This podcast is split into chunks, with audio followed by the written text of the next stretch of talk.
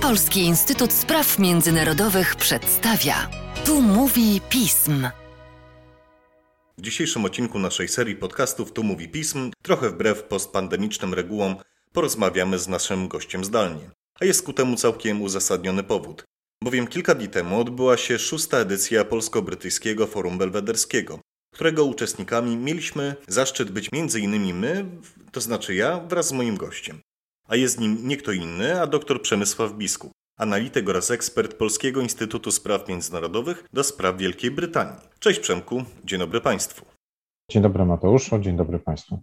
Nie bez powodu wspominam o forum, które oprócz swojej wyjątkowej atmosfery przyniosło nam przecież okazję do tego, aby być w centrum wydarzeń. Wspólnie byliśmy przy Downing Street i obserwowaliśmy, jak zmienia się sytuacja z godziny na godzinę w Londynie i w całej Wielkiej Brytanii. W związku z tym, już po czasie, w momencie, w którym możemy zebrać pewne odpowiednie myśli, wnioski i analizy, pora na pierwsze pytanie w dzisiejszym podcaście.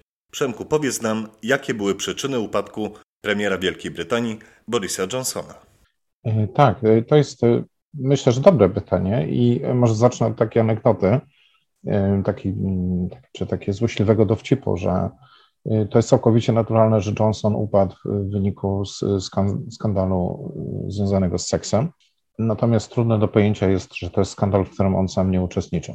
I myślę, że to dosyć dobrze podsumowuje całą sytuację.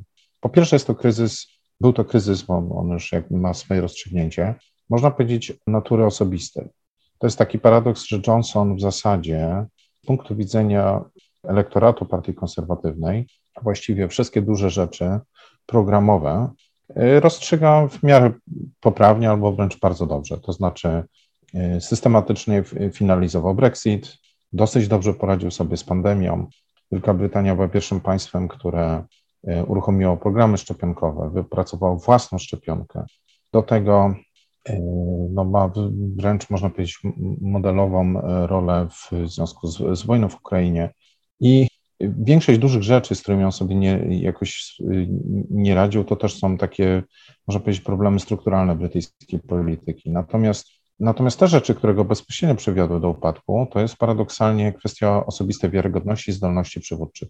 I tutaj e, warto e, powiedzieć, że erozja jego pozycji na tym polu zaczęła się od wiosny 2020 roku i trwała taką, można powiedzieć, metodą stałego rozwoju, takiej, takiej śmierci poprzez tysiąc cięć, do właściwie ostatnich chwil, kiedy w zeszłym tygodniu ostatecznie po ujawnieniu afery bliskiego współpracownika Johnsona, Chrisa Pinchera, który molestował seksualnie swoich współpracowników, Johnson najpierw próbował go kryć, później e, kilka razy zmieniał wersję wydarzeń, a ostatecznie okazało się, że w zasadzie kłamie w żywe oczy w stosunku do, swoje, do, do swoich parlamentarzystów. E, do dymisji e, podało się kilkudziesięciu członków jego rządu, od ministrów wchodzących w skład gabinetu po, można powiedzieć, takich parlamentarzystów, asystentów ministrów, to jest najniższy szczebel. I to wymusiło dymisję Johnsona 7 lipca. Tu jeszcze może bym tylko dodał jedną rzecz. W tym wszystkim Johnson odniósł jeden ostatni y, symboliczny sukces, to znaczy przewalczył w swojej partii to, że pozostaje premierem w tym okresie przejściowym. Y, dzisiaj już wiemy od wczoraj, że to będzie do 5 września. No chyba, że wniosek o wotum nieufności dla Johnsona przejdzie w parlamencie. Dzisiaj składa go y, Partia Pracy, ale najprawdopodobniej raczej nie przejdzie. Więc Y, Johnson tutaj w tym okresie przejściowym pozostanie premierem i korzysta aktywnie z, ze swoich prerogatyw. W tym czasie mianuje nowych, mian, nowych ministrów, można powiedzieć, wzmacniając pozycję w, w, tej, w tej, tej batalii roz, rozpoczętej już wczoraj, dzisiaj, y, osób wobec siebie lojalnych. Przemku, w takim razie warto zapytać o to, kto i kiedy zdecyduje o wyborze następcy Johnsona. Zdaje się, że ta lista jest dosyć długa. Wybory na e, lidera partii konserwatywnej są dwustopniowe. Pierwszy stopień to jest autoselekcja posłów, bo kandydatem może być tylko poseł i w tym pierwszym, e, pierwszym stopniu wybierają kandydata na lidera, wybierają posłowie. Kiedy lista zostanie zredukowana do dwóch osób, wtedy wchodzimy w drugi stopień. To są wybory powszechne członków Partii Konserwatywnej. Wczoraj publikowano kalendarium i możemy już coś więcej na ten temat powiedzieć. Czyli po pierwsze, Dzisiaj do wieczora jest oficjalna rejestracja kandydatów i kandydat musi mieć poparcie 20 innych posłów. W pierwszej turze głosowań poselskich, która się odbędzie jutro, trzeba uzyskać minimum 30 głosów poparcia, czyli wszyscy kandydaci, którzy tego nie uzyskają, odpadają. W drugim stopniu głosowania poselskiego, który będzie w czwartek, już będzie stosowana zasada, że odpada najsłabszy poseł w ramach tej danej tury. No i tych stopni będzie tyle, ile będzie potrzeba, żeby zredukować liczbę do, do, do dwóch. Cała procedura ma się skończyć 5 września, to co oznacza, że w, w sierpniu będziemy obserwować bardzo intensywną y, kampanię wyborczą tych dwóch ostatnich y, kandydatów. Będą liczne spotkania z członkami Partii Konserwatywnej, objazd kraju i tak dalej. 5 głosowanie pewnie będzie w ostatnim tygodniu sierpnia i 5 y, września ma być ogłoszony już zwycięzca, który w tym samym dniu pojedzie do Królowej odebrać nominację na premiera. I cały ten proces tak naprawdę kończy się symbolicznie 2 października, kiedy y, jest zaplanowana konwencja krajowa Partii Konserwatywnej i podczas tej konwencji nowy premier będzie miał prawo i obowiązek przedstawić swoją wizję programową. Przemku, jak dobrze wiemy, żadna partia nie jest monolitem i zabiera wewnątrz siebie poszczególne frakcje, a każda z nich ma swoje interesy i swoje priorytety. Dlatego też wydaje mi się, że warto zapytać o to, jakie frakcje są w partii konserwatywnej jakie wśród nich znajdują się postulaty. Tak, to prawda i to właśnie wydaje mi się, że to jest szczególnie prawdziwe w przypadku takich partii jak, jak partie brytyjskie czy, czy amerykańskie, które z powodu systemu wyborczego są tak zwanymi E, szerokimi obozami, to po angielsku się mówi broad church, tak, czyli taki kościół otwarty na wszystkich wiernych, jeżeli tak mogę powiedzieć.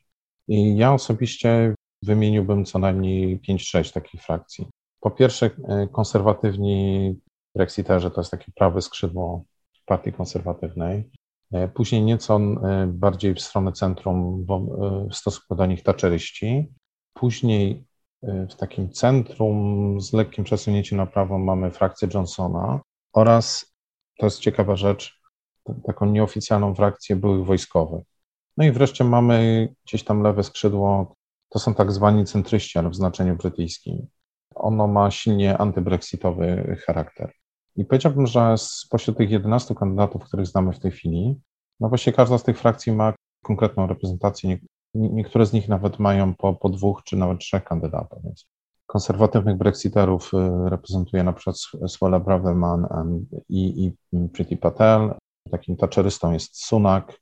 Rishi Sunak były kanclerz skarbu, jeden z, z faworytów, ale też powiedziałbym, że gdzieś między taczelystą a, a brexiterami jest Liz Truss, minister y, spraw zagranicznych, która też jest jedną z faworytek.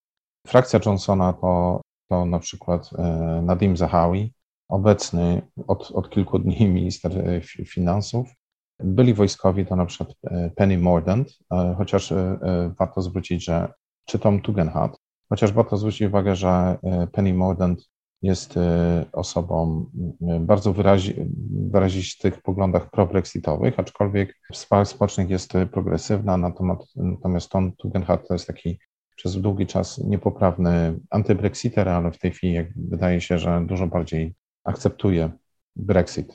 Paryż wart jest mszy, jak powiedział kiedyś Henryk IV. No i centryści. Tutaj głównym, y, głównym kandydatem jest Jeremy Hunt, ale on konkuruje o głosy również y, między innymi z Tomem, y, wspomnianym już Tomem Tugendhatem. I można by od razu spytać właśnie, jakie są ich postulaty, co jest głównym polem walki programowej. Powiedziałbym, że z perspektywy dnia dzisiejszego, pamiętajmy, kampania się zacznie na dobre jutro, to na, na dzisiaj wydaje się, że to są przede wszystkim kwestie gospodarczo-podatkowe. Z jednej strony kwestia niższych podatków, z drugiej strony problem, jak te niższe podatki mm, pogodzić z e, ogromną, ogromnie rozdętym długiem publicznym, który trzeba obsługiwać i w miarę możliwości bez robienia tego w stylu Davida Camerona i e, George'a Osborna, czyli bez drastycznych cięć w wydatkach publicznych. To jest, to jest w tej chwili główna oś sporu. E, częściowo również kwestie relacji z Unią Europejską, chociaż już nie sam Brexit. E, Brexit jako taki myślę, że jest już tematem zamkniętym, natomiast jest pytanie, czy te relacje z Unią Europejską mają być bliższe czy dalsze. Przy okazji początku naszej rozmowy mówiliśmy o tym, jak zaangażowanie premiera Johnsona wpływało na sytuację w Europie Środkowej i Wschodniej, również w kontekście wojny w Ukrainie. W związku z tym chciałbym Cię zapytać, już przy okazji ostatniego pytania w naszym dzisiejszym podcaście, o to, co wybory mogą oznaczać dla polityki brytyjskiej i relacji z Polską, ponieważ chyba to najbardziej interesuje naszych słuchaczy. Wydaje mi się, że te, te, ta zmiana lidera, zobaczymy oczywiście, kto nim będzie ostatecznie, może, może potencjalnie wpłynąć y, na dwie y, kluczowe rzeczy. Wspominałem, że przedmiot sporu to są kwestie gospodarcze. I te kwestie gospodarcze są o tyle ważne dla samych Brytyjczyków, oczywiście to przede wszystkim, ale również dla, dla na przykład Polski, że one decydują później o sprawczości państwa brytyjskiego na wielu innych polach. Innymi słowy, na przykład y, gospodarka brytyjska, jeśli nie jest w dobrej stanie, nie jest w stanie finansować mocnego zaangażowania Wielkiej Brytanii w politykę wschodnią w naszej, naszym regionie, a zwłaszcza w pomoc na rzecz Ukrainy. Więc y, te kwestie są kluczowe. I wydaje się, że większość kandydatów w tej chwili, z wyjątkiem, y, moim zdaniem istotnym wyjątkiem Sunaka, w zasadzie jednak ciągle tkwi w takiej poetyce obiecywania wszystkiego wszystkim. Natomiast y, Sunak jako jedyny wskazuje, że no, po prostu tak się nie da, że zwłaszcza po tych no, bardzo, bardzo szalonych wydatkach z okresu pandemii. Wielka Brytania ma najwyższy poziom długu publicznego od 40 lat, najwyższą inflację od 40 lat i że konieczne jest ograniczanie zobowiązań. Więc albo podwyższamy podatki, albo tniemy wydatki, albo jakaś kombinacja jednego i drugiego. Druga kwestia, gdzie to może mieć bardzo duże znaczenie, to jest kwestia sporu Irlandię Północną. I poprzez ten spór całkowitej czy całościowej relacji z Unią Europejską. I tutaj mamy kandydatów o, powiedziałbym, jednak dużym roz, roz, dużej rozpiętości. Od, można powiedzieć, takiej polityk, polityk, która jest bardzo konfrontacyjna wobec Unii Europejskiej w tej chwili, jaką jest Liz Truss, czy w tym wypadku ba, bardzo podobna, nawet jeszcze powiedziałbym ostrzejsza y, y, Swella Braverman, przez polityków, którzy chcą jakiegoś kompromisu, ale bez przesadnych ustępstw. I tutaj bym e, zwłaszcza w tej mierze wskazał e, Ryszego Sunaka, bo takich polityków, których można, myślę, a na pewno są faktycznie podejrzewani przez wielu członków e, Partii Konserwatywnej, że byliby gotowi de facto pójść na bardzo dalekie ustępstwa wobec Unii Europejskiej, zwłaszcza w zakresie harmonizacji polityk brytyjskich z europejskimi. I tutaj Myślę, że te obawy zwłaszcza dotyczą Jeremiego Hunta. Do tego dochodzi nam kwestia polityki y, wobec Ukrainy, co pewnie Polskę najbardziej interesuje.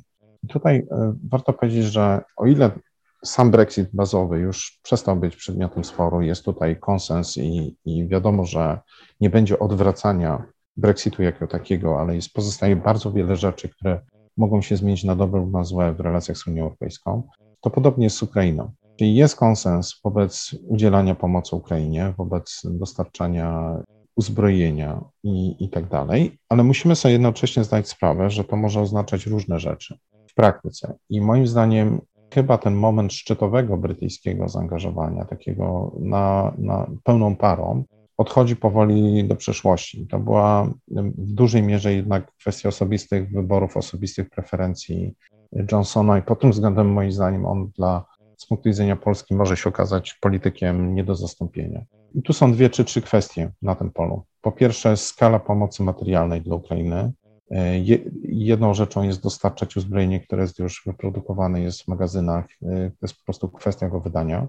A co innego zacząć produkcję, za którą wiadomo, że Ukraina nie będzie w stanie zapłacić i kontynuować tę produkcję, czy tym bardziej udzielać pomocy finansowo-gospodarczej.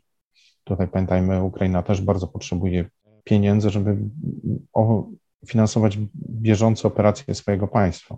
A drugi spór to jest, y, czy drugie pole, to jest kwestia brytyjskiego przywództwa międzynarodowego.